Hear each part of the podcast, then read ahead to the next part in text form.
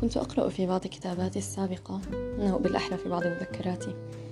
واستوقفتني جملة كانت عن الاختيار. قلت فيها أنني أحيانا أكره الاختيار لأنه يقيدني وأفضل البقاء في مفترق الطرق أغني الحب ولا أمارسه. لا أعلم صراحة لماذا استشهدت بالحب في تلك الفترة لكن المعنى واحد على أي حال. صعوبة الاختيار تواجه الكثير. تواجهنا لأننا نخاف الندم نخاف الخطأ نخاف التخلي ونخاف من الخسران. خسران ما كنا عليه قبل الخوض في تجربة جديدة أشبه ما تكون بالمغامرة. قد نفضل البقاء في حالة ما أو في مرحلة ما سأدعوها بالهلامية أو بمسمى آخر الكومفورتون عوضا عن الخوض في تلك التجربة.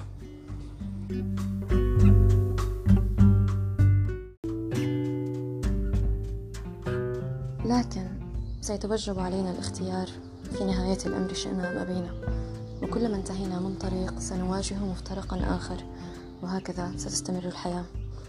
السؤال هو ما الذي نخشاه من الاختيار؟ ما أسوأ ما قد يحصل في حال اخترنا الطريق الخطأ؟